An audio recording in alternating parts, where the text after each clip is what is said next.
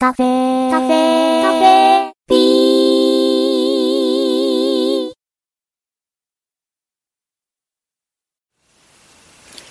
え今日は非同期、えー非対面非同期の授業をどうするかっていう話の2回目をちょっとやります。で、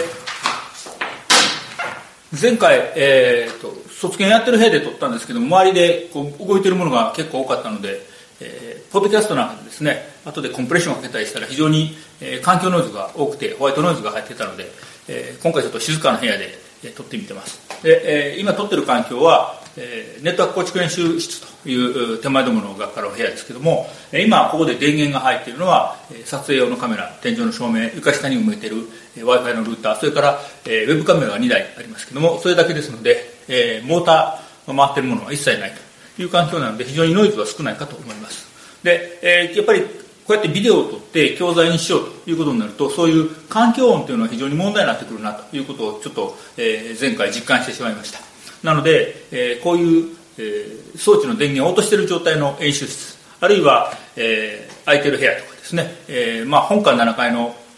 マルチメディアルームあスタジオですねありますけどもそういうところではなくてないとしても、えー何らかのですねこういう、えー電源が入ってるものがほとんどないというふうな部屋を用意してやらないと、えちょっと、えノイズの面で大変かなというふうに思います。それから、えー在宅ということを考えますとやっぱりこう家族がいるとかですね。お子さんいるということになってくると非常に日本の住宅事情からしたら、えーちょっとしんどいんじゃないかなというふうな気がしています。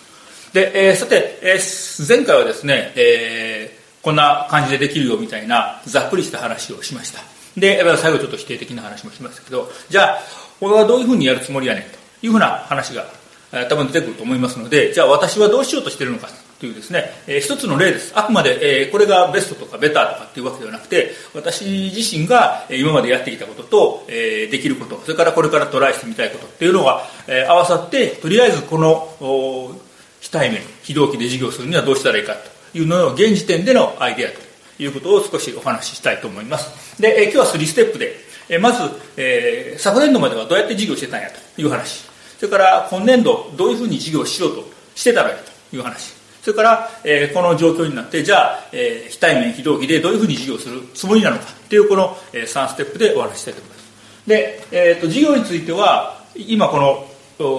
録画してる教室を使った演習とかですね。あと、えー他の先生方と同時にやる、えー授業他の先生方とローテーションでやる授業っていうのはありますけどもあるいは卒業研究とか、えープレ卒研にあたる、えー情報システムゼミナール3回生後期の授業とかありますけどそれはちょっと置いときまして、えーあくまで座学のですね、えー授業のお話をします。で、えーざっくりどんな授業を、えーと今担当しているかと言いますと、えー月曜の一元に、え1回生向けえーコンピューターの仕組みという名前の、えー入門的な授業をやってます。それから、えー後期になりますけども同じ月曜の一元に、え2回生向けに、えー情報ネットワークという授業をやってます。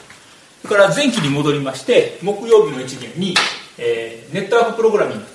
という授業をやっております。で、えーこれで全くまあ内容はそれぞれ違いますけども、えーやり方を同じようにしてますのでその話をまずやります。で、えーまず、まあ、月曜日の話に行きます、えー月曜日の1限目に授業をやります。で、えー授業内容を、まあ、やりますけども、まあ、このここはあの先生方いろいろやり方があると思います。で、えー教科書とかですね、えーウェブサイトを見せるとか資料を見せるとか、えーそういうことをしながら授業をやりまして、えーその中で、えー学生がノートを取ったりします。なので、えーこの授業今日授業で聞いた内容を要約して、えーメールで送ってきなさい、まあ、当日の日没までですね。この日没までに、えーレポートとして送ってきなさい。ということをやっております。でこれを、えー私のところでは出席確認のレポートというふうに言ってましてこれを出した人はまあ出席とするというふうにえーしております。で、えーこのレポートの締め切りの時にもう一つ別のレポート課題を出します。でこのレポート課題の締め切りが、えー木曜日の日没というふうになってます。ちなみに木曜日の授業をやってる分は木曜日の日没が出席確認のレポート。でここで、えー課題を出してぐるっと回って翌週の月曜日の日没が、えーレポート課題の提出日ということになっています。で、えー文科省の方はですね、えー、出席するのは当たり前だから出席することで点数を与えるのはダメだということを言っておりますのでこれはあくまで出席した点数ではなくて出席してちゃんと授業を聞いてましたよと。えー、いうことで自分がこんだけ学びましたということを要約してもらうのでそれに対して点数を出しましょうということで出しております。から、えー、レポート課題についても、えー、調べてもらって出すということになります。でこれ、えー、全部メールでやっておりますので、えー、こういうことはですね、えー、例えば他の学生が書いた出席確認のレポートそれを丸々コピーしたりちょっとですね手に派をいじって出すと授業に出てなくても出席したことになって点数が取れると。まあ、そういうことを考える学生がいるわけですね、まあ、大体うちの学生の場合はベタコピーをしたりすることが多いんですけれども。でコピーをします。でそういうのに対応するために、えー、ちょっと仕掛けをトラップをつけてまして、えー、トムというですねプログラムを動かしています。でこれはすで、ー、に受け取ったメールと新しくしたメールを比べて新しいメールがすでに来たメールの中のどれかと、えー、非常に似通っていると類似度が高いという警告を出すと。このメールはこのメールのコピーした可能性が何パーセントありますよというふうな警告を出すというふうな仕掛けを出しています。ちなみにこれは多分同じメールの頭文字という仕掛けになっております。でこういう形でここの点数この点数これの、え、累積をしていった合計点で、ま、成績を出すということで期末の試験はやらないということになっております。これが昨年度までやっていたやり方です。これがステップですね。でステップに今年今年度授業をどうしようかというので少し変えようと。えー、もう少しですね学生さんのサポートをしたいなということで、えー、変えようとしてた。で去年の終わりぐらいからですね、えー、今の3回生あ当時の3回生ですね今卒検の担当卒検を受けるようになっている学生といろいろ話をしてて、えー、ちょっと面白いことをやろうということにしてます。で、えー、何をするかというと昼休みぐらいに、えー、私と、まあ、卒検生とが、えー、会話をします、まあ、これを、まあ、今のところはサポートトークというふうに呼んでますけども、えー、会話をします。これオンラインであります。で、えー、ここで使うのは、えー、ディスコードというですね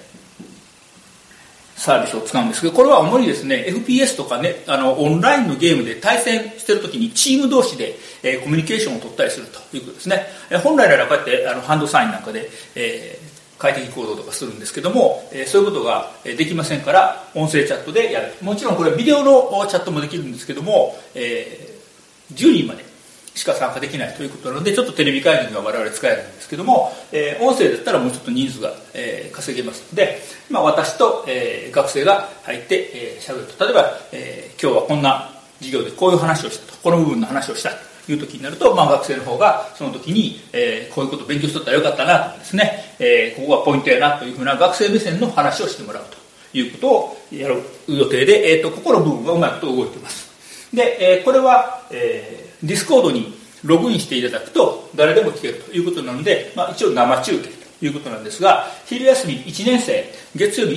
12345全部授業が入ってますので昼休みにこれゆっくり聞いてるという時間は多分ないと思いますのでこれを録音しておいて後で、えー、ポッドキャストに流すということを予定して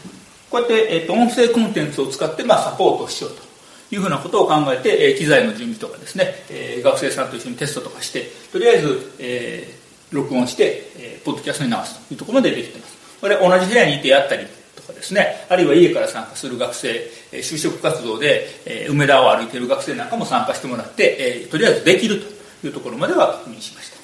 で、えこういうことでやろうということで、え楽しみにこう機材を買ってですね準備して行くぞ行くぞって待ってたんですけども、えー、こういう状況になってしまったので、えー、この非対面のところですね、やらないといけないということになったので、ステップ3として、えー、今どうしようかと考えているのが、まず、えー、この事業、ここの部分はですね、えーまあ、非同期でやろうというふうな発想をしておりますので、こういう形で、例えばビデオで、えー、YouTube に置いておく。あるいは、えー、音声だけの場合もあるかもしれません。解説とかですね、えー、説明とか、えー、あるいは音声だけで済むようなコンテンツであれば音声だけで用意します。それから、資料とかですね。あるいは参考になる、えまあ、ISO とか ANSI とか ASCII とかそういう企画の書いてあるページとかですね。RFC とか、まあ、いろいろ、え授業によって使うものが違ってくるかと思いますけどもそういうもののリンクと、そういうのをまとめてとにかく、えこの月曜日の朝に、えメールで投げてしまおうというふうに考えています。で、えこれをまあ、履修してる学生さんが見てもらって、えー、動画なんかは視聴してもらって、えそれに対して、えー、まとめのレポートを出してもらう、まあ、要するに、えー、この内容を見てこういうふうなことが言ってたよねというのを出してもらうということを考えてでここの、えー、ディスコードでの、まあ、トークも一応やるというふうなつもりをしております。で、えー、ここでメールを投げてメ,、えーと、メールでレポートを出してもらうと。でこの日没の時にですね別途メール課題メールでレポート課題というのを投げますからそれはまた木曜日に出してもらうということで、えー、現状今考えている違うところっていうのは、えー、授業の内容本来は、えー、教室に来てもらって、えー、対面で授業するんですけどもそれができないという状況であるので、えー、非対面でやるということなので、えー、メールであらかじめ、えー、こういう形で録画しておいてもソースとかですねあるいは音声データだけというのを投げようかなというふうに考えております、まあ、これが今私が考えているこうやろうということです。で、えー、まあ今のところですねこのスタンドに立ったカメラ1台でなんとかできるというふうでことであとはホワイトボードですねあればできるので、まあ、なんとか、えー、2週間ないし4週間ぐらいやったらなんとかできるかなと。でそれで、えー、文科省の方は45時間というふうなことを言われてますので、えー、どうしてもこのやり方だと45時間、うん、というかですね本来、えー、1コマの授業90分プラス、えー、もう90分、えー、自習するという話になってますけどもその分が確保できるかというとちょっと難しいところがあるというので、えーまあ、5週目ぐらいあるいは、え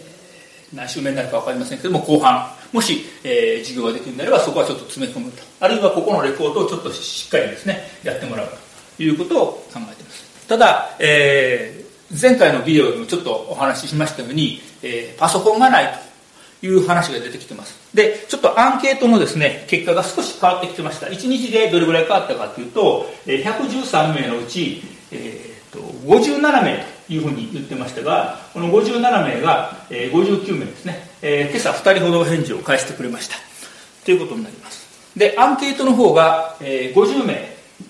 出してて、えー、11名が、えー、パソコンないというふうに言ってましたが、えー、こちらが54名増えましてこの4名はパソコンがあるということで若干割合が変わったんですけども、まあ、ちょっと誤差範囲かなと。あんまりこう、うん、喜べるようなね残りの人が全部パソコン持ってるというふうな状況でもなさそうなので、えー、やっぱりこうスマートフォンしかないという前提に立たないといけないということなので、えー、動画あるいは音声それから、えーテキストとかですね、えファイルはスマートフォンで表示できるという前提で、え作らないといけないということですね、えそれから、えここのレポートにしても、えー、Excel で計算しないといけないとかですね、まあ、手計算やってもらってそれを写真に撮ってメールに添付して送ってもらうというふうなこともありかもしれませんけども基本的にはもうフリック入力で文字を書いてもらってテキストをたくさん書いてもらってそれを出してもらうという形のレポートしかちょっと出せないかなと。いうふうなことを今ちょっと考えております。なので、えー、学生さんの環境が、えー、ちょっとパソコンがないという状況もありますのでそれに合わせた、えー、レポート課題というのをやらないといけないかなと思ってます。はい、えー、今日はこの辺で。